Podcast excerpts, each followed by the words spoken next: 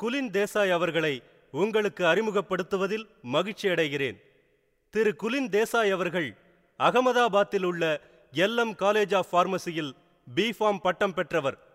நியூயார்க்கில் உள்ள Long Island யூனிவர்சிட்டியில் மார்க்கெட்டிங் அண்ட் ஃபைனான்ஸில் எம்பிஏ பட்டம் பெற்றவர். திரு தேசாய் அவர்கள் தனியாக சர்வதேச அளவில் தமது வியாபாரத்தை துவங்கும் முன் அமெரிக்க சிட்டி பேங்கில் கம்ப்யூட்டர் பிரிவில் வைஸ் பிரசிடென்டாக பணியாற்றியிருக்கிறார். தற்போது திரு தேசாய் அவர்கள் தனியாக ஒரு நிறுவனத்தை ஆரம்பித்து பிரைவேட் பிரான்ச்சைசிங் பிசினஸை வெற்றிகரமாக நடத்தி வருகிறார். அவரை வரவேற்பதில் நான் பெருமையடைகிறேன். இதோ திரு குலின் தேசாய் அவர்கள்.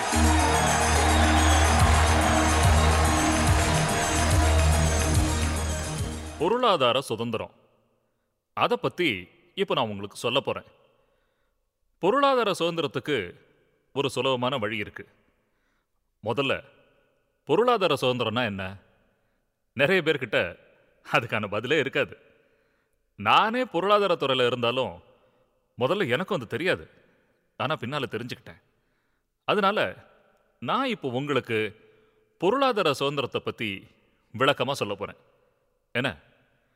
முதல்ல உங்ககிட்ட கொஞ்சமாவது பணம் இருக்கணுங்கிறத ஒத்துக்கிறீங்களா? எவ்வளவு பேர் கையில் பணம் இருக்கணும்னு நம்புறீங்க? நான் உங்ககிட்ட கேட்கறது உங்களுக்கு தேவையான பணத்தை நீங்களே உருவாக்குறீங்களா? அதுதான் என்னோட கேள்வி. சில சமயங்களில் இது ரொம்ப கஷ்டமான கேள்வியாக இருக்கும். அதுக்கும் நான் ஒரு சின்ன க்ளூ கொடுக்குறேன். உதாரணத்துக்கு ஒரு கார் விஷயத்தை எடுத்துக்குவோம். முதல்ல உங்கள் எல்லாருக்கிட்டையும் கார் இருக்கா? உங்ககிட்ட இருக்கா? இல்லையா? சரி இருக்கிறவங்கள எடுத்துக்குவோம். அப்படி இருந்தால் அது எந்த ரகத்தை சேர்ந்த கார் நீங்க ஆசைப்பட்டு வாங்கின காரா? இல்ல கையில் இருக்கிற காசை கணக்கு போட்டு அதுக்குள்ள பார்த்து வாங்கின காரா? அதுதான் கேள்வி. இப்போ உங்களுக்கு பணம் ஒரு பிரச்சனை இல்லைன்னு வச்சுக்கிட்டா நீங்க பென்ஸ் கார்ல போகலாம் இவர் பிஎம்டபிள்யூ கார்ல போகலாம் இது மாதிரி பிடிச்ச கார் ரகங்கள் எத்தனையோ வாங்கலாம். அது உங்களால ஏன் முடியல? உங்ககிட்ட அதுக்கான பணம் இல்லைங்கிறது தான் காரணம். அதனால உங்களுக்கு நிச்சயமா பணம் தேவைப்படுது.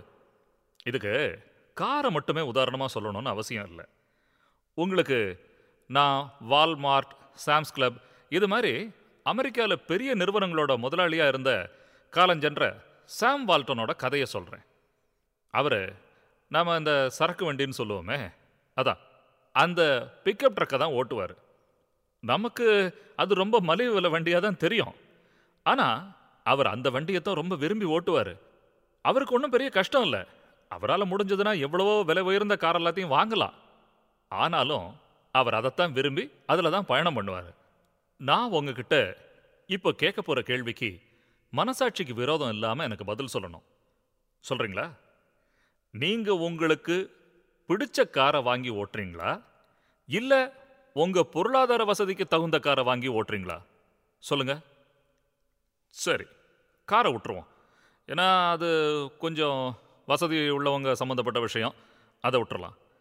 அடுத்தபடியாக நாம் ஒரு வீட்டை எடுத்துக்குவோம். நீங்கள் உங்களோட ரசனைக்கு ஏற்ற மாதிரி கட்டின வீட்டில் வசிக்கிறீங்களா? அது அநேகமாக இருக்காதுன்னு நினைக்கிறேன். ஏன்னா அந்த பணம் அந்த பிரச்சனை மறுபடியும் அதில் இதில் குறுக்க வருது இல்லையா? பணம் இல்லாமல் நீங்கள் உண்மையாகவே ஆசைப்பட்ட வீட்டை உங்களால் கற்பனை செஞ்சு பார்க்க முடியுமா? சில பேர் கேட்டால் வீட்லேயே வசிக்கிறது இல்லை தொடர்ந்து பயணம் செஞ்சுக்கிட்டே இருப்போம்னு சொல்லுவாங்க. அவங்க சொல்லுவாங்க எனக்கு வீடே தேவையில்லை. ஏன்னா நான் எப்போவுமே வெளியிலே இருப்பேன். அப்படின்னுவாங்க. அவங்க இன்னொரு விஷயமும் சொல்லுவாங்க. நான் அடிக்கடி பயணம் செய்கிறத விரும்புகிறேன்னு சொல்கிறாங்க சரி ஐயா அதையே நாம் ஒரு உதாரணமாக எடுத்துக்குவோம். இப்போ அவங்கக்கிட்ட இந்த கேள்வியை கேட்போம். சார் நீங்கள் விரும்புகிற இடத்துக்கு பயணம் பண்ணுறீங்களா அதுக்கு உங்களுக்கு போதுமான பணம் இருக்கா? இந்த கேள்விக்கெல்லாம் பதில் சொல்லுங்கள் பார்க்கலாம். இதுவும் கஷ்டமான கேள்விதான். இதெல்லாமும் பெரிய விஷயங்கள். சரி நாம் இன்னொரு ஒரு சின்ன விஷயத்தை எடுத்துக்குவோம். இந்த சின்ன விஷயத்துக்கு உதாரணமாக பெண்கள் சம்மந்தப்பட்ட விஷயத்தை எடுத்துக்குவோம். இந்த இந்த பெண்மணிக்கிட்ட கேட்போம். நீங்கள் ஒரு ஆடை வாங்குறதுக்கு போகிறீங்க அப்போ என்ன நடக்குங்கிறத நான் சரியாக சொல்கிறேன் நீங்கள் கடைக்கு போன உடனே அங்கே ரெண்டு ஆடைகளை பார்க்குறீங்க ஒரு ஆடையை வாங்கறதுக்கு ஆசைப்படுறீங்க. ஆனால் என்ன நடக்குது? இன்னொன்று வாங்கிட்டு வீட்டுக்கு வரீங்க. நான் சொல்கிறது உங்களுக்கு புரியுதுல்ல? உங்களுக்கு விருப்பப்பட்டதை வாங்கிறத தடை செய்யறது அல்லது கட்டுப்படுத்தக்கூடியது பணங்கிற ஒரு பெரிய அற்புதமான சாதனம் தான் புரியுதா? அதாவது உங்கள் கையில் இருக்கிற காசுக்கு தகுந்த மாதிரியான ஆடையை தான் நீங்கள் வாங்குவீங்க. நீங்கள் ஆசைப்பட்ட ஆடையை வாங்க மாட்டீங்க. சரி இதை விட இன்னும் ஒரு சுலபமான இன்னும் ஒரு எளிய உதாரணம் நான் சொல்கிறேன் சரி ஒரு ரெஸ்டாரண்ட்டுக்கு போகிறீங்கன்னு வச்சுக்கோம் அங்கே நீங்கள் சாப்பிட்ற சாப்பாட்டுக்கு உங்களுக்கு நிச்சயமாக பணம் தேவைப்படும். அது எல்லாருமே ஒத்துக்கக்கூடிய விஷயந்தான் அங்கே மெனு கார்டை உங்கள் கையில் கொடுத்த உடனே நீங்கள் எங்கேருந்து எங்கே பார்ப்பீங்க அதாவது உங்களுக்கு பிடிச்ச உணவு ஐட்டத்தை முதல்ல பார்ப்பீங்களா இல்லை விலைப்பட்டியலை முதல்ல பார்ப்பீங்களா இடது பக்கம் உணவு ஐட்டம் இருக்கும். வலது பக்கம் விலைப்பட்டியல் இருக்கும். என்ன பண்ணுவீங்க? முதல்ல விலைப்பட்டியலை பார்த்து அந்த விலையை குறிச்சுக்கிட்டு உங்களோட கையில் இருக்கிற பணத்துக்கு தகுந்த உணவு ஐட்டத்தை வாங்கி அதுக்கப்புறம் தான் சாப்பிடுவீங்க. இல்லையா? இந்த ஒரு விஷயமே உங்களுக்கு பணம் தேவையா இல்லையாங்கிறத ரொம்ப தெளிவாக சொல்லிடும். இங்கேயும் அதே கேள்விதான். அதாவது உங்களுக்கு உண்மையிலேயே பணம் தேவையா இல்லையாங்கிற அந்த கேள்வி தான் வருது. சில பேர் உங்ககிட்ட என்னங்க எப்போ பார்த்தாலும் பணம் பணம்னே சொல்லிக்கிட்டு இருக்கீங்க? பணத்தாலேயே எல்லாம் நடந்துருமா? பணம் இருந்தால் மட்டும் போதுமா? நீங்கள் தேவைப்பட்டதெல்லாம் கிடச்சிருமான்னு கேட்பாங்க. அவங்க சொல்கிறதெல்லாம் உண்மைதான். ஏன்னா பணத்தாலேயே எல்லாம் நடந்துராது எல்லாம் கிடச்சிராது. அதோட பெரிய விஷயங்கள்லாம் இருக்கு. நிச்சயமாக பெரிய விஷயங்கள் இருக்கு. நமக்கு தினம் இருக்கிற பிரச்சனைகள் இருக்கு. அது அதை விட பெரிய விஷயங்கள் இல்லையா? அதாங்க இந்த வீட்டு வாடகை கரண்ட் பில்லு படிப்பு செலவு இதுக்கெல்லாம் என்னங்க தேவை?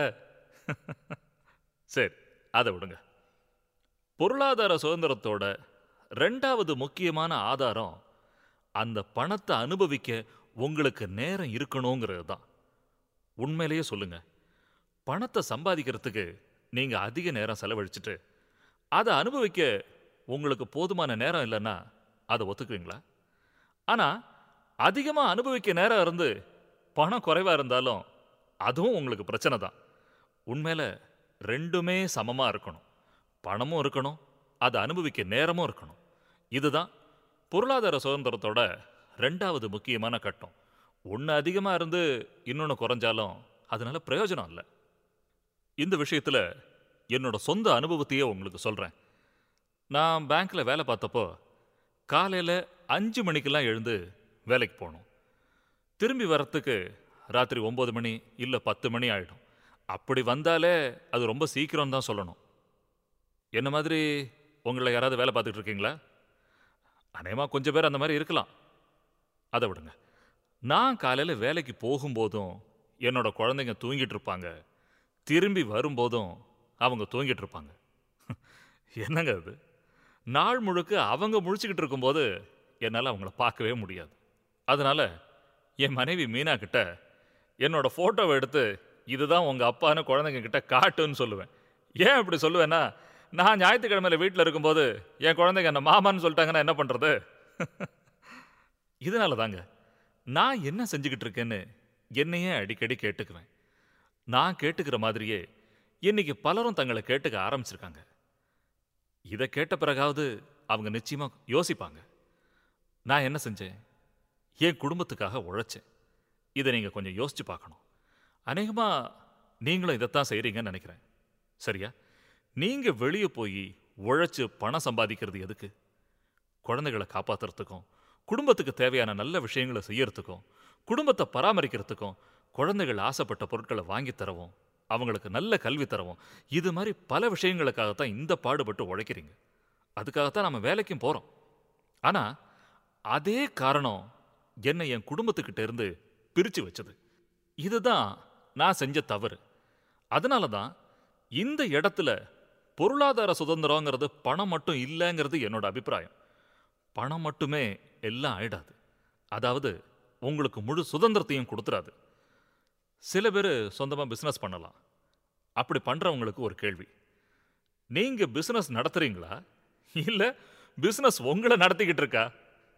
என்ன சொல்கிறீங்க இதுதான் என்னோட கேள்வி. எனக்கும் பிஸ்னஸ் பண்ணுற சில நண்பர்கள்லாம் இருக்காங்க. என்னோட நண்பர் ஒருத்தர் அமெரிக்காவில் பிஸ்னஸ் செஞ்சுக்கிட்டு இருக்காரு. தன்னோட மகனை கூட கவனிக்கிறதுக்கு கணவன் மனைவி ரெண்டு பேருக்கும் நேரம் இல்லை. அப்படி விழுந்து விழுந்து பிஸ்னஸை பார்த்துக்கிட்டு இருக்காங்க. ஒரு விஷயம் சொல்கிறேன் உங்களால் நம்ப முடியுதான்னு பாருங்க. அவங்க அப்படி தான் பண்ணுறாங்க அதாவது அவங்களோட மகனோட கல்யாணத்துக்கு அந்த அம்மாவால் போகக்கூட முடியல. அந்த பிஸ்னஸ் அந்த அளவுக்கு இருந்துச்சாம். என்னை பொறுத்தவரை இப்படி இருக்கிறது கூட ஒரு வகையான அடிமத்தனம்னு சொல்வேன். நான் அமெரிக்கா போனபோது அதே கதி தான் எனக்கும் ஏற்பட்டுச்சு. அதாவது நான் அங்கே பல பேர்கிட்ட அடிமையாக இருந்தேன். நான் வேலைக்கு போக வேண்டியிருந்தது.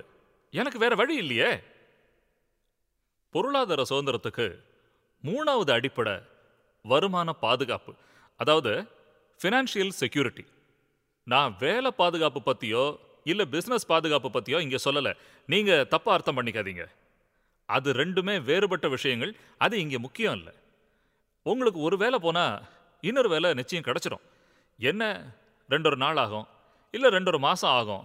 இல்லை வேற ஏதாவது ஒரு இடத்துக்கு போனால் நிச்சயமாக உங்களுக்கு வேலை கிடைக்க வாய்ப்பு உண்டு. ஆனால் நான் சொல்கிறது வருமான பாதுகாப்பு. இது வேலை பாதுகாப்பு அல்லது வேலை உத்தரவாதத்திலிருந்து வித்தியாசமானது. வருமான பாதுகாப்புங்கிறது உங்களை மட்டுமே பொறுத்த விஷயம். அதாவது உங்களோட உற்பத்தி திறனை மட்டுமே பொறுத்த விஷயம்.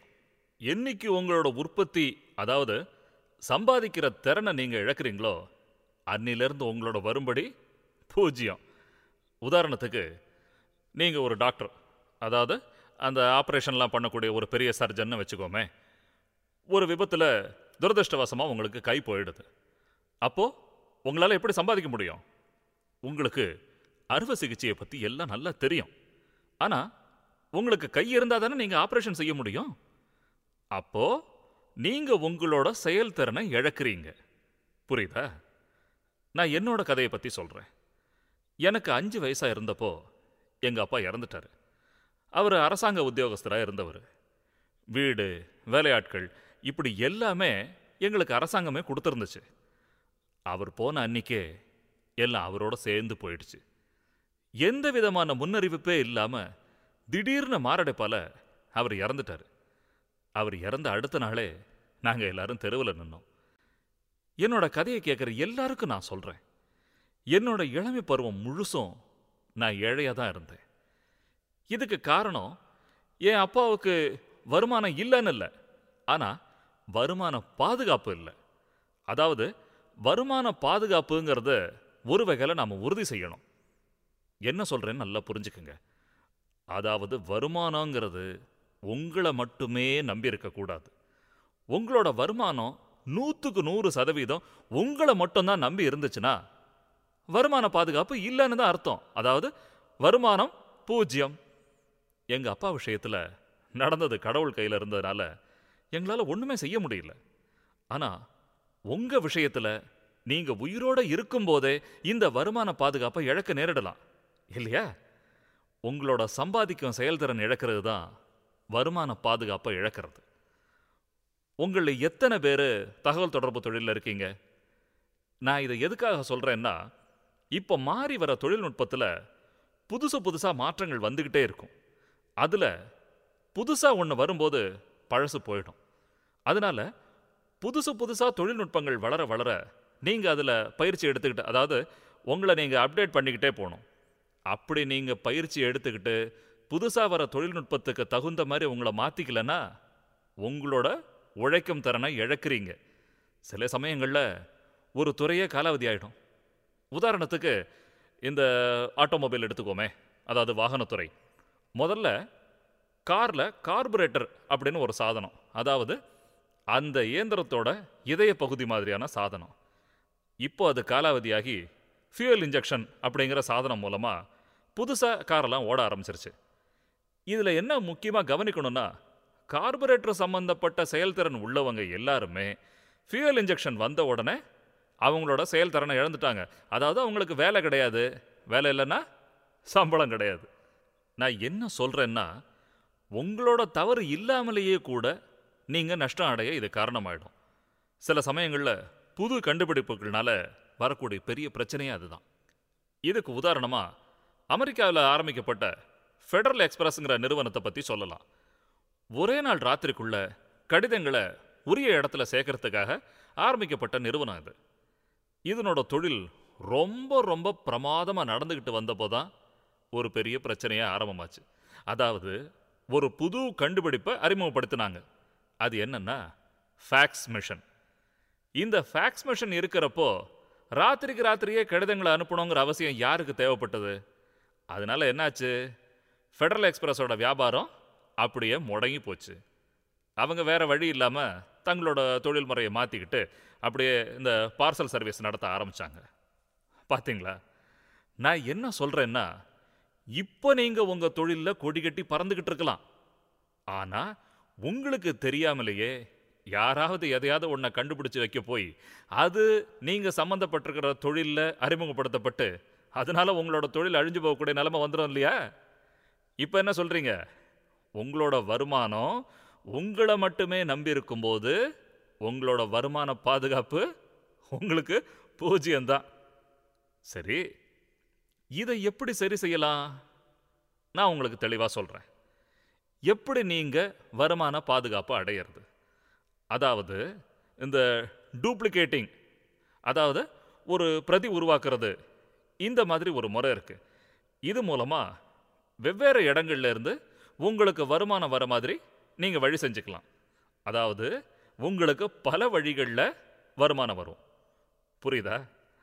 அதை செஞ்சுக்கிறதுக்கு முன்னால் அதை எப்படி செய்யறதுங்கிறத பற்றி நான் உங்களுக்கு விளக்கமாக சொல்கிறேன் எத்தனை பேருக்கு நேரம்தான் பணங்கிற விஷயம் தெரியும்? உங்களுக்கு தெரியுமா? கொஞ்சம் பேர் தான் அதை தெரிஞ்சுக்கிட்டு இருக்கிறாங்க. ஆனால் இப்போ நீங்கள் எல்லாருமே அதை தெரிஞ்சுக்கணும். ஏன்னா நான் பணம் சம்பாதிக்க தேவைப்படுற நேரம் அதாவது அந்த நேரத்தை தான் நான் பணமாக மாற்றுறேன் ஒரு வேலை செஞ்சால் நம்மளோட நேரத்தை பணம் சம்பாதிக்கிறதுக்காக தான் செலவு செய்கிறோம் இப்போது எட்டு மணி நேரம் வேலை செஞ்சால் அந்த எட்டு மணி நேரத்துக்கு சமமான பணம் உங்களுக்கு கிடைக்குது. பத்து மணி நேரம் உழைச்சிங்கன்னா அதுக்கு சமமான பணம் கிடைக்குது. இதே பன்னெண்டு மணி நேரம் வேலை செஞ்சா? பன்னெண்டு மணி நேரம் எப்படி உழைக்கிறீங்களோ அதுக்கு ஈடான பணம் உங்களுக்கு கிடைக்கும். இல்லை அதிகம் உழைச்சிங்கன்னா அதிக பணம் உங்களுக்கு கிடைக்கும். இந்த ரெண்டு விஷயத்த கருத்தில் வச்சுக்கணும். அதாவது இதுக்கு ரெண்டு விதமான தீர்வுகள் உண்டு. ஒன்று உங்களுக்கு ஒரு மணி நேரத்துக்கு அதிக பணம் எவ்வளவுங்கிறதோ இல்லை உங்களுக்கு ஒரு நாளைக்கு உழைக்கிறதுக்கு எவ்வளவு மணி நேரங்கள் இருக்கு அப்படிங்கிறதோ தான் இதில் முக்கியமான விஷயம். உங்களுக்கு உள்ள சந்தர்ப்பங்கள் ரெண்டே ரெண்டு தான். ஏன்னா ஒவ்வொரு தொழில்லையும் அதுக்கான அதிகபட்ச வருமானம் பெறத்துக்கு ஒரு வழி இருக்குது நீங்கள் ஒரு அக்கௌண்டண்ட்டாக இருக்கலாம் ஒரு என்ஜினியராக இருக்கலாம் இல்லை ஒரு டாக்டராக இருக்கலாம். யாராக இருந்தாலும் சரி எந்த தொழிலில் இருந்தாலும் சரி ஒரு மணி நேரத்தில் நீங்கள் சம்பாதிக்கக்கூடிய உச்சகட்ட வருமானம் என்னங்கிறது உங்களுக்கு தெளிவாக தெரியும். நீங்கள் அதிக அளவுக்கு கல்வி பெறலாம். அதாவது இப்போ நான் ஃபார்மசி படிச்சுட்டு அதுக்கப்புறம் எம்பிஏ பட்டம் வாங்கினேன் இல்லையா? இது மாதிரி.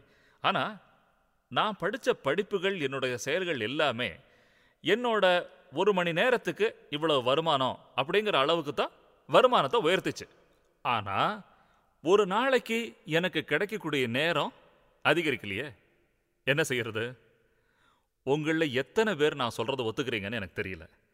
ஆனால் தெளிவாக ஒரு விஷயத்த சொல்கிறேன் ஒவ்வொரு பத்து வருஷத்துலையும் விலைவாசி ரெண்டு மடங்கு அதிகரிக்குதுங்கிறது உங்களுக்கு தெரியுமா? உங்களுக்கு தெரியுமா? அது அவர் ஒருத்தர் ஒத்துக்கிறாரு. கரெக்டு. ரெண்டு மடங்கு அதிகமாகுது. எல்லாவற்றோட விலையையும் பார்க்குறீங்க. பத்து வருஷத்தில் விலைவாசி ரெண்டு மடங்காகி இருக்குது. ஆனால் இந்த பத்து வருஷத்தில் நம்மளோட வருமானம் என்னைக்காவது ரெண்டு மடங்கு அதிகரிச்சிருக்கா? யோசிச்சு பாருங்க.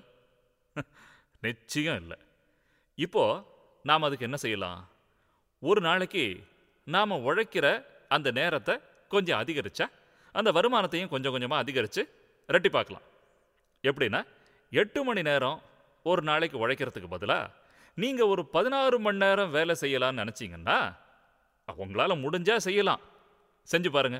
இப்போ உங்களோட பணத்தை ரெண்டு மடங்காக்கலாம். சரி ஐயா. பதினாறு மணி நேரம் நீங்கள் படாத பாடுபட்டு வேலை செஞ்சு உங்களோட சம்பளத்தை நீங்கள் ரெண்டு மடங்கு வசத்திட்டீங்க சரி சந்தோஷம்.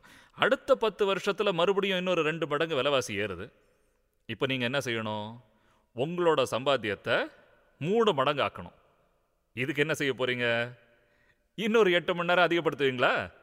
சரி அப்படியே வச்சுக்கோ அப்போ என்ன ஆகும்? ஒரு நாளைக்கு நீங்கள் இருபத்தி நாலு மணி நேரம் உழைக்கணும். ஏன் இருபத்தி நாலு மணி நேரம் உழைக்கணும்? நீங்கள் சாப்பிட்றது எங்க? தூங்குறது எங்க? உங்களோட அத்தியாவசியமான கடமைகளை உங்களுக்கு பதிலாக வேற இன்னொருத்தரை விட்டு செய்ய சொல்லுவீங்களா? இது சாத்தியமா? உங்களுக்கு நல்லாவே தெரியும். இது நடைமுறையில் சாத்தியமே இல்லை. ஆனால் என்ன பண்ணுறது இந்த கால்குலேட்டிங் மெத்தடை தானே? இப்படித்தானே கணக்கு போட்டாகணும்? அது ரெண்டு மடங்கு வசந்ததுன்னா நாம் ரெண்டு மடங்கு வசத்தணும். மூணு மடங்கு வசத்துனா நம்ம இருபத்தி நாலு மணி நேரம் உழைக்கணும். சரி இருபத்தி நாலு மணி நேரம் நீங்கள் சாப்பாடு தண்ணி தூக்கம் எதுவுமே இல்லாமல் நீங்கள் உழைக்கிறீங்க. உங்களோட சம்பாதியத்தை மூணு மடங்கு வசத்துட்டீங்க. சரி மறுபடியும் விலைவாசி இன்னொரு மடங்கு ஏறுச்சுன்னா அப்போ என்ன பண்ணுறது இன்னொரு எட்டு மணி நேரம் கூட்டிக்குவீங்களா? இருக்கிறது இருபத்தி நாலு மணி நேரம் தானே? என்ன பண்ணுவீங்க? சொல்லுங்கள் பார்க்கலாம். யாராவது ஒருத்தர் சொல்லுங்கள் என்ன மாதிரி? நானே என்னை பற்றி சொல்லிக்க கூடாது நான் கொஞ்சம் புத்திசாலி தான் நீங்களும் என்ன மாதிரி ஒரு புத்திசாலியாக இருந்தீங்கன்னா நான் என்ன செஞ்சேனோ அதை நீங்களும் செஞ்சிடலாம். அதாவது இன்னொரு இருபத்தி நாலு மணி நேரத்தை நான் கல்யாணம் பண்ணிக்கிட்டேன். நான் சொல்கிறது புரியும்னு நினைக்கிறேன். ஆனால் சட்டப்படி பல தடவை கல்யாணம் பண்ணிக்கிறது சாத்தியம் இல்லை இல்லையா? அப்படின்னா நாம் என்ன செய்யணும்? நாம் இன்னொரு ஒரு இருபத்தி நாலு மணி நேரத்தை நமக்காக உழைக்கிறதுக்கு எடுத்துக்கிறோம். இப்போ புரியும்னு நினைக்கிறேன். அதாவது ஒரு நாளில் உழைக்கிற நேரத்தை அதிகரிக்கிறதுக்கு நீங்கள் கற்றுக்கணும் ஏன்னா நமக்கு நேர கட்டுப்பாடு இருக்குது ஒரு ஆளால் இருபத்தி நாலு மணி நேரம் தான் உழைக்க முடியும். அதனால தான் வியாபாரம் இந்த மாதிரி பிஸ்னஸ் இதிலெல்லாம் ஈடுபடக்கூடிய மக்கள் நீங்கள் பிஸ்னஸ் பண்ணுறீங்களா நீங்கள் பண்ணுறீங்கல்ல ஆ என்ன பண்ணுறீங்க உங்களோட தொழிலில் முழுக்க முழுக்க நீங்கள் மட்டுமே உழைக்கிறீங்களா? வேறு சில பேரை வேலைக்கு வைக்கிறீங்கள அதை தான் நான் சொல்ல வரேன். அதாவது உங்களோட விருப்பம் போல நேரத்தை அதிகரிக்கிறதுக்கு வேறு சில பேரை வேலைக்கு வைக்க முடியும். அதாவது அவங்க உங்களுக்கு பதிலாக உங்களோட வேலைகளை பார்ப்பாங்க. அப்போ என்னாகும்? ஒருத்தர் பதினாறு மணி நேரம் உழைக்கிற மாதிரி ஒரு நாலஞ்சு பேர் சேர்ந்து உழைக்கும் போது நேரம் அதிகமாக கிடைக்கும் இல்லையா? அப்போ வருமானமும் அதிகரிக்கும்.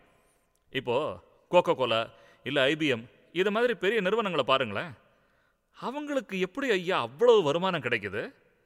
ஏன்னா அவங்க ஒரு நாளைக்கு அதிக மணி நேரம் உழைக்கிறாங்க. எப்படி? உண்மையில் அங்கே தான் இந்த டூப்ளிகேட்டிங் அதாவது வழிமாற்றுதல்ங்கிற பல வழிகள் இருக்குது ஆனால் உங்களையும் என்னையும் மாதிரி சாதாரணமான ஆளுங்க அப்படி இல்லையே?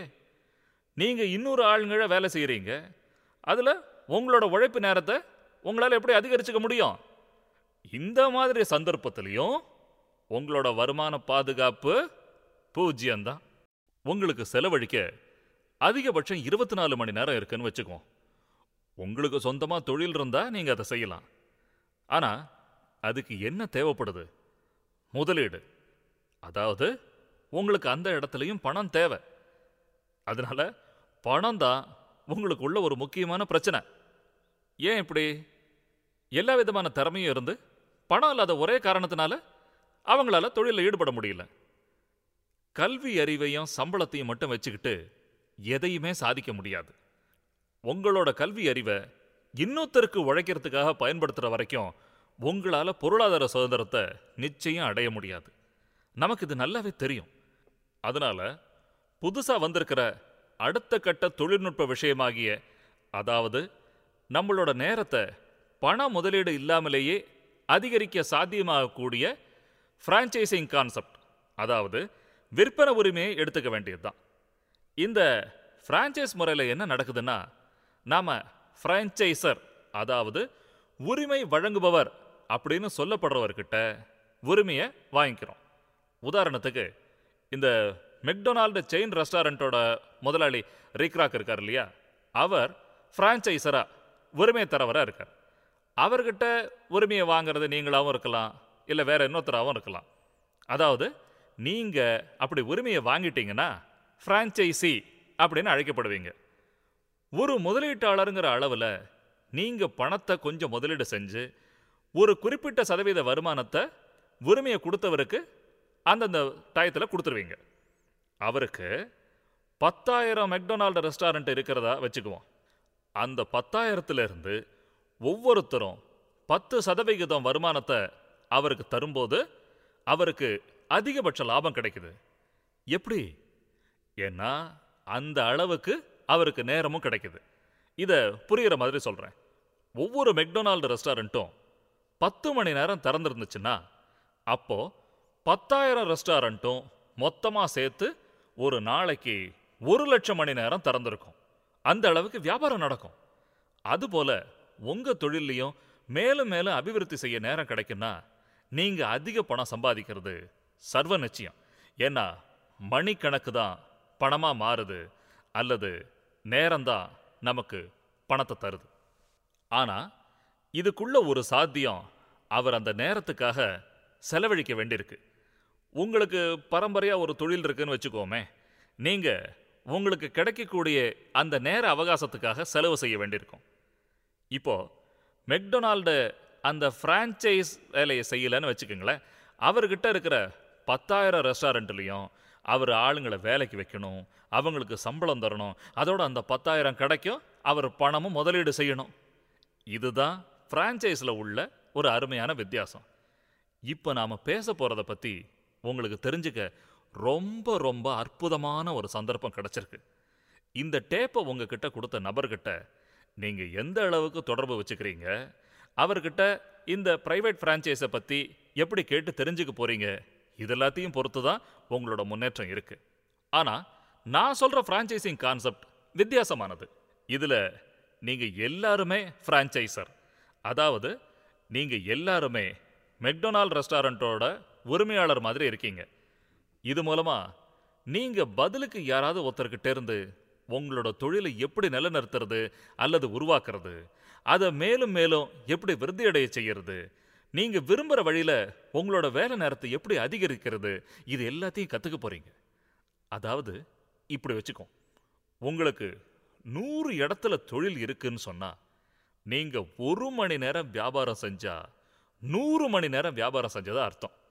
அதுவும் நீங்க யாருக்கும் சம்பளம் தர வேண்டாம். அதுதான் இப்போ இந்த உலகத்துல ரொம்ப வேகமாக வளர்ந்துட்டு வர ஒரு அற்புதமான வியாபார முறை. அந்தந்த தொழில்முறை எப்படி வேலை செய்யறதுங்கிறத மட்டும் நீங்க கண்டுபிடிச்சா போதும். இப்போ இதுல ஒரு சின்ன கேள்வி இருக்கு. இந்த சந்தர்ப்பம் இப்போ இருக்கிறதுனால முதலாவதா எழக்கூடிய கேள்வி என்னன்னா உங்களுக்கு பொருளாதார சுதந்திரம் நிச்சயம் தேவைப்படுதா? சொல்லுங்க. ஏன் இப்படி கேட்குறேன்னா நான் அடிக்கடி சொல்ற மாதிரி அதாவது நீங்க பசி இல்லாம இருக்கும்போது என்னோட உணவு எவ்வளவு நல்லதா இருக்கு அப்படிங்கறத பத்தி சிந்திக்க போறதில்ல. உங்களுக்கு பசி இல்லாதனால அதை நீங்கள் தொடக்கூட மாட்டீங்க. ஆனா இதே நீங்க பசியோட இருந்தீங்கன்னா நான் கொடுக்குற உணவை சாப்பிடுவீங்க. அந்த உணவு பிடிக்கலனா கூட நிச்சயமா அதை சாப்பிடுவீங்க. ஆனா அதுல எந்த தப்பும் கிடையாது. ஏதாவது ஒரு வழியில உங்களுக்கு ஆர்வம் இருந்துச்சுன்னா நீங்க நிச்சயமா தேடி வந்து இதை தெரிஞ்சுக்குவீங்க. ஆனா உங்களுக்கு பணம் தேவைப்படும் அதோட நேரத்தோட தேவையும் இருக்கணும். என்னோட பேச்சை கேட்டுக்கிட்டு இருக்கிறவங்க யாராவது மற்றவங்கள விட அதிக பணம் வச்சிருக்கலாம். ஆனால் அப்படி பணம் வச்சிருக்கிறவங்க கிட்ட நான் கேட்குற கேள்வி அந்த பணத்தை அனுபவிக்கிறதுக்கு உங்களுக்கு நேரம் இருக்கா? அதான் என்னோட கேள்வி. அப்படி இல்லைன்னா அதாவது நீங்கள் பணம் சம்பாதிக்கிற இயந்திரமா இல்லைன்னா உங்களோட வருமானம் என்ன? அடுத்த அஞ்சு வருஷங்களுக்கு நீங்கள் பணம் சம்பாதிக்கலன்னா இப்போ நீங்கள் வச்சுக்கிட்டு இருக்கிற அதே வீடு உங்ககிட்ட இருக்குமா? அதே கார் உங்ககிட்ட இருக்குமா? சரி சும்மா ஒரு ஜோக்குக்கு சொல்கிறேன் உங்கள் மனைவி உங்களோட இருப்பாங்களா? என்ன சொல்கிறீங்க அந்த ஒரு விஷயத்தில் மட்டும்னா சரியாக இருக்கலாம். அப்போ உங்களுக்கு வருமான பாதுகாப்பு இல்லைன்னு அர்த்தம். அப்படி வருமான பாதுகாப்பு இல்லாமல் இருந்தீங்கன்னா உங்களுக்கு வேற என்ன வழி இருக்குது நல்லா கேளுங்க. நான் சொல்கிறது புரியுதா? உங்களுக்கு தேவை இருந்துச்சுன்னா நீங்கள் ஆர்வத்தோடு கவனிக்கிறீங்களான்னு பார்க்குறேன் ஏன்னா உங்கள் எல்லாருக்கும் தேவை இருக்குன்னு நான் உறுதியாக நம்புகிறேன் இவருக்கு எல்லாம் தெரியும். இவர் அப்படி தான் இருப்பார் அப்படின்னு சில பேரை பற்றி சொல்லுவாங்க. எனக்கு ஒரு நண்பர் இருக்கார். நான் ஒரு கேள்வியை கேட்க நினைக்கிறதுக்கு முன்னாலேயே அவர் ஒரு பதிலோட ரெடியாக இருப்பார். அப்படி ஒருத்தருக்கு எல்லாமே தெரிஞ்சிருந்தா அவருக்கு உங்களால் எதை கற்றுக் கொடுக்க முடியும்? நீங்கள் அந்த மாதிரி ஆள் இல்லைன்னு எனக்கு தெரியும். இல்லைன்னா நான் சொல்கிற விஷயம் எதையுமே நீங்கள் செய்ய மாட்டீங்கங்கிறது எனக்கு வெளிப்படையாகவே தெரியுமே. நீங்கள் வாழ்க்கையில் எந்த இடத்துல இருக்க விரும்புறீங்களோ அங்கேயே இருக்க மாட்டீங்கங்கிறது எனக்கு தெளிவாக தெரியும். அது சரிதான். ஏன்னா உங்களுக்கு தான் எல்லாமே தெரியுமே. ஆனால் உங்களில் நிறைய பேர் அப்படி இல்லை. பெரும்பாலான சராசரி மக்கள் ரொம்ப புத்திசாலிங்க தான். அதாவது புத்திசாலின்னு சொல்லப்படுறவங்களோட இவங்களுக்கு நிஜமாவே நிறைய விஷயங்கள் தெரியும். என்ன? இவங்களை புத்திசாலின்னு யாரும் சொல்லிக்கிட்டு இருக்க மாட்டாங்க. அதை பற்றி அவங்களும் கவலைப்பட மாட்டாங்க. ஆனால் இந்த சராசரி மக்கள்லேயும் ஒரு சின்ன வித்தியாசம் இருக்கு. அதாவது ஆசை அப்படிங்கிற ஒரு தகுதி வேணும். எயிட்டி டுவெண்ட்டின்னு ஒரு ரூல் இருக்கு. அது என்னன்னா எண்பது சதவீதத்துக்கு இருபது சதவீதம் பேர் இதை ஏற்றுக்க மாட்டாங்க. உங்களை எவ்வளோ பேர் இந்த மாதிரியான ஆளுங்கன்னு எனக்கு தெரியாது. ஏன்னா எண்பது சதவிகித மக்கள் வாழ்க்கையில் எதையும் சாதிக்கிறது இல்லை. இதுவே இருபது சதவிகிதம் பேர் எண்பது சதவிகிதம் வாழ்க்கையில் வெற்றி அடைகிறாங்க இது ரொம்ப அழகாக இல்லை அப்படின்னா கூட இதுதான் உண்மை. என்ன காரணம்னா அதிக ஆசை உள்ள மனிதர்களுக்கு மூணு விதமான திறமைகள் இருக்கும். உங்களுக்கு அந்த மூணு விதமான திறமைகள் இருந்து ஆசையும் உள்ள ஒரு நபரா நீங்கள் இருந்தா இதுக்கு முன்னால இதை உங்களுக்கு யாராவது சொல்லியிருக்காங்களான்னு எனக்கு தெரியாது. நான் சொல்றேன். முதலாவது உங்களோட தேவைகள் என்னங்கிறத நீங்கள் தெளிவாக புரிஞ்சுக்கிட்டு இருக்கணும். நான் சொல்றத தெள்ள தெளிவாக புரிஞ்சுக்கணும். அதோட இந்த விஷயத்துல நீங்கள் உங்கள் மனசுக்கு உண்மையாகவும் இருக்கணும். நீங்கள் ஏதோ செய்யறதுக்கு ஆசைப்படுறீங்க. எனக்கு கார் பிடிக்காது எனக்கு வீடெல்லாம் பிடிக்காது அப்படின்னு சில பேர் சொல்லலாம். இன்னும் சில பேர் என்ன சொல்லுவாங்கன்னா எனக்கு வர சம்பளம் போதும் இதை வச்சுக்கிட்டு நான் சௌரியமாக வாழறேன். அதுதான் கடவுளோட விருப்பம். இப்படிலாம் பேசுவாங்க. எல்லாம் சரிதான். ஆனால் இது என்ன? இந்த பேச்சு எதுக்கு? எதிர நிற்கிற சவாலை சந்திக்காமல் அப்படியே நழுவிக்கிட்டு போகிற வழி அது எண்பது சதவீத மக்கள் வாழ்க்கையில் இப்படித்தான் இருக்காங்க. அதைத்தான் நான் முதல்லயே சொன்னேன். அதாவது அவங்க காண்ற கனவோட சேர்த்து அவங்களோட வாழ்க்கை இறுதி வரைக்கும் அப்படியே போய் முடிஞ்சிடும் அந்த மாதிரியான எண்பது சதவீத நபர்களில் நீங்கள் ஒருத்தராக இருக்க வேண்டாம். அதுக்காக தான் நான் அதை சொல்கிறேன் தைரியமாக சவாலை எதிர்கொள்ளுங்க. எனக்கு பணம் தேவை. ஆனால் சந்தர்ப்பம் தான் இல்லை. ஆனால் எனக்கு பணம் தேவைங்கிறத தைரியமாக சொல்லுங்க. சரியா? இதைத்தான் சொல்ல வரேன். இந்த மாதிரி தைரியம் உள்ளவங்களுக்கு சில தனிப்பட்ட குணங்கள் உண்டு. தங்களுக்கு உதவி செய்யக்கூடியவங்களோட வார்த்தைகளை கேட்டு எதை அடைய விரும்புகிறாங்களோ அதை அடைய நிச்சயமா முயற்சி செய்வாங்க. அவங்க சொல்றத கேட்க தயாரா இருப்பாங்க. இப்படிப்பட்டவங்களுக்கு நாம சொல்லி கொடுத்தா அவங்க எல்லாத்தையும் தெரிஞ்சுக்குவாங்க. அவங்களோட மூணாவது திறமை என்னன்னா சில மாற்றங்களை ஏற்படுத்தி கொள்ள அவங்க தயாரா இருப்பாங்க. ஏன்னா உங்களுக்கு பொருளாதார சுதந்திரம் இல்லைன்னா உங்களுக்கு போதுமான பணம் இருக்காது போதுமான நேரம் இருக்காது போதுமான வருமான பாதுகாப்பு இருக்காது. நீங்கள் பார்த்துக்கிட்டு இருக்கிற வேலையை அப்படியே தொடர்ந்து பார்த்துக்கிட்டே தான் இருக்கணும். உங்களோட சந்தர்ப்பங்கள் உங்களுக்கு பயன்படாமல் போயிடுங்கிறது ரொம்ப ரொம்ப வெளிப்படையான விஷயம். அப்புறம் இந்த இன்சானிட்டி அதாவது மனநலம் சரியில்லைங்கிறதுக்கு ஒரு விளக்கம் சொல்லலாம். இது எப்படின்னா பழைய வேலையே பார்த்துக்கிட்டு அது மூலமாக பிரம்மாண்டமான வித்தியாசமான பலன்களை எதிர்பார்க்கிறது. அது சாத்தியமே இல்லையே. அதனால தான் சொல்கிறேன் ஆசை உள்ள மக்கள் தங்களை மாற்றிக்கணும் இந்த மூன்றாம் நிலை அடிப்படை தத்துவம் ஏற்கனவே நான் சொன்னது தான். இந்த ஒரு இடத்துல தான் பெரும்பாலான ஜனங்கள் அப்படியே தடம் புரண்டு போயிடுறாங்க. அவங்க மாற்றமடைய விரும்புறதில்ல. அதுக்கு காரணம் என்ன? ரொம்ப சுலபம். அவங்க தங்களை மாத்திக்கிறது ரொம்ப கஷ்டம். அதோட அது எப்படிங்கிறது அவங்களுக்கு தெரியாது. அதோட எதுவுமே தெரியலங்கிற பயமும் அதில் அடங்கியிருக்கு. அதனால தான் இந்த மாதிரியான மக்கள் மாற்றம் அடைய விரும்பாம துன்பப்படுறதே மேல்னு நினைச்சு கஷ்டப்பட்டுக்கிட்டே இருக்காங்க. ஆனா ஆசை உள்ளவர்கள் தங்களை மாற்றிக்கொள்கிறார்கள் எதுக்காக மாற்றம் அடையணும்? அதுவும் சுலபம். பணம் உங்களுக்கு ஒரு பிரச்சனை இல்லைன்னா நீங்க மெர்சிடஸ் காரை ஓட்டலாமே? யாருக்கு பிஎன்டபிள்யூ கார் பிடிக்கும்? அதை ஓட்டலாம். எனக்கு பிஎம்டபிள்யூ கார் பிடிக்கும். என்கிட்ட இப்போ இருக்கிறது பிஎம்டபிள்யூ செவன் ஃபார்ட்டி ஐஎஃப் அதைத்தான் நான் ஓட்டுறேன். அதுதான் சிறந்த கார். ஒரு பள்ளத்தில் அப்படி இறங்கி ஏறிச்சுனா கூட உங்களுக்கு தெரியவே தெரியாது. அது மட்டும் இல்லை ரொம்ப பாதுகாப்பான கார். நான் பிஎம்டபிள்யூ கார் ஓட்டுறது ஒரு ஆடம்பரத்துக்காகவோ இல்லை சும்மா அப்படி ஒரு பந்தாவுக்காகவோ இல்லை.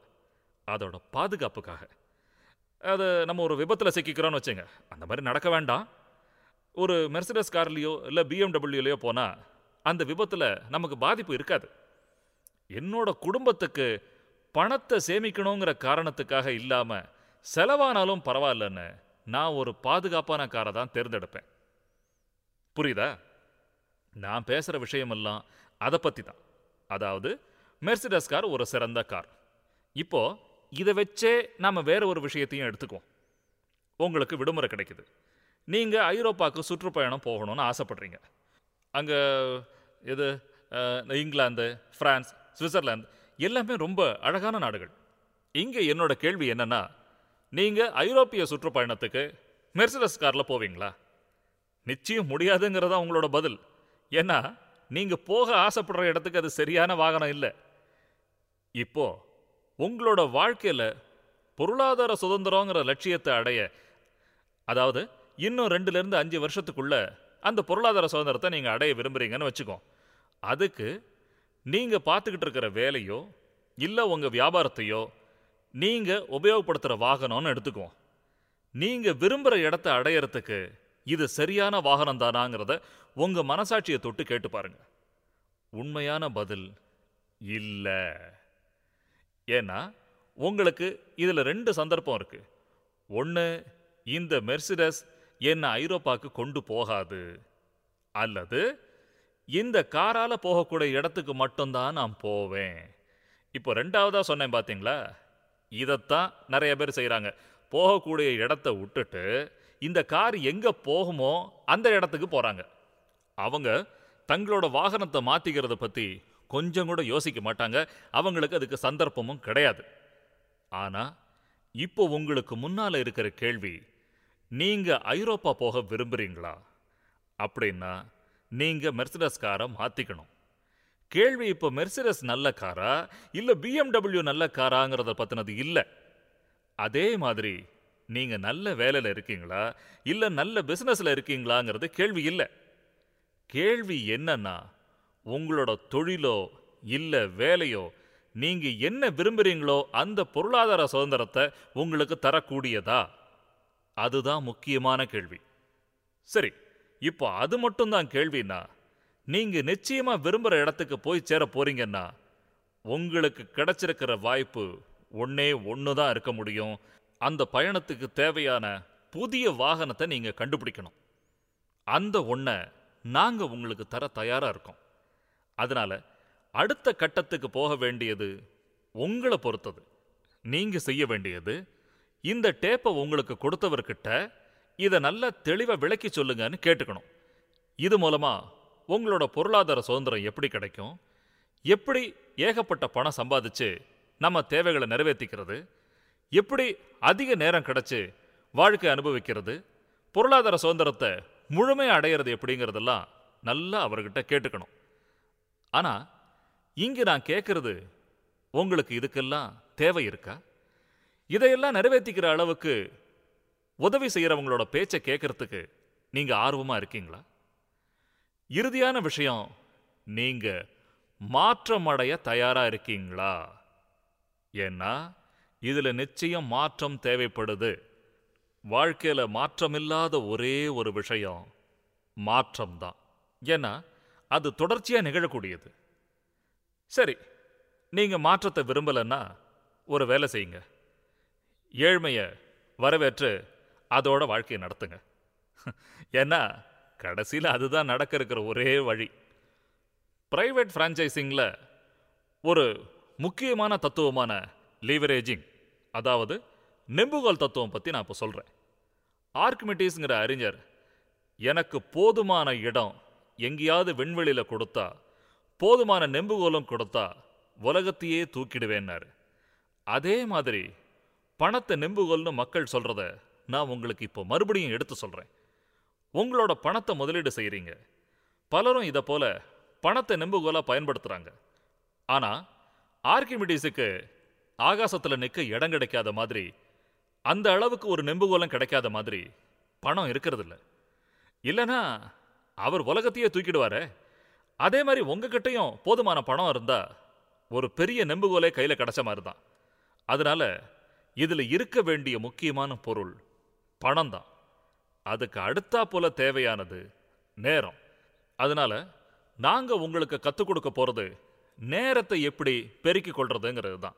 ஏன்னா நேரம் பணம் ரெண்டுமே ஒன்று தான் ஏன்னா பணம் இருப்பது தான் நேரமும் இருப்பதுக்கு சமம். அதனால நாம ஒரு படி முன்னேறி இருக்கோம் அதோட உங்ககிட்ட ஏராளமான பணம் இருந்தா அதை வச்சுக்கிட்டு நீங்கள் எதையும் அடையலாமே. நான் அதைத்தானே செஞ்சுக்கிட்டு வரேன். பணம் சம்பாதிக்கிறேன். என்னோட பணத்தை ஒரு நல்ல நெம்புகோலை உபயோகிக்கிறேன். அதனால நீங்களும் இதை சுலபமாக செய்ய முடியும். ஆனால் இதில் உள்ள சின்ன தந்திரம் உங்களுக்கு நேரத்தை எப்படி அடையிறது அதாவது இந்த டூப்ளிகேட்டிங் முறை மூலமாக எப்படி அடையிறதுங்கிறத மட்டும் நீங்கள் தெரிஞ்சுக்கிட்டா போதும். இவ்வளோ நேரம் நான் பேசினதை கேட்டதுக்கப்புறம் மற்றவங்க கிட்ட போய் பொருளாதார சுதந்திரம்னா என்னன்னு எனக்கு தெரியாதுன்னு உங்களால் சொல்ல முடியாது. அதனால நீங்களும் எங்கள் கூட சேர்ந்துக்க வேண்டியது தான் அடுத்த கட்டம். உங்கள் எல்லாருக்கும் கடவுளோட அருள் கிடைக்கட்டும். உங்களோட கரங்கள் எங்களை நோக்கி நீண்டு வர காத்துக்கிட்டு இருக்கோம். God bless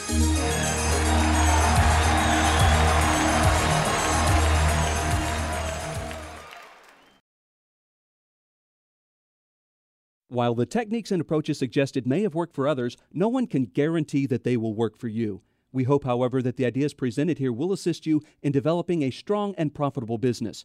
This product has been produced independently of any other corporate entity. Purchase of this product is optional. Purchase of future business tools can be discontinued at any time.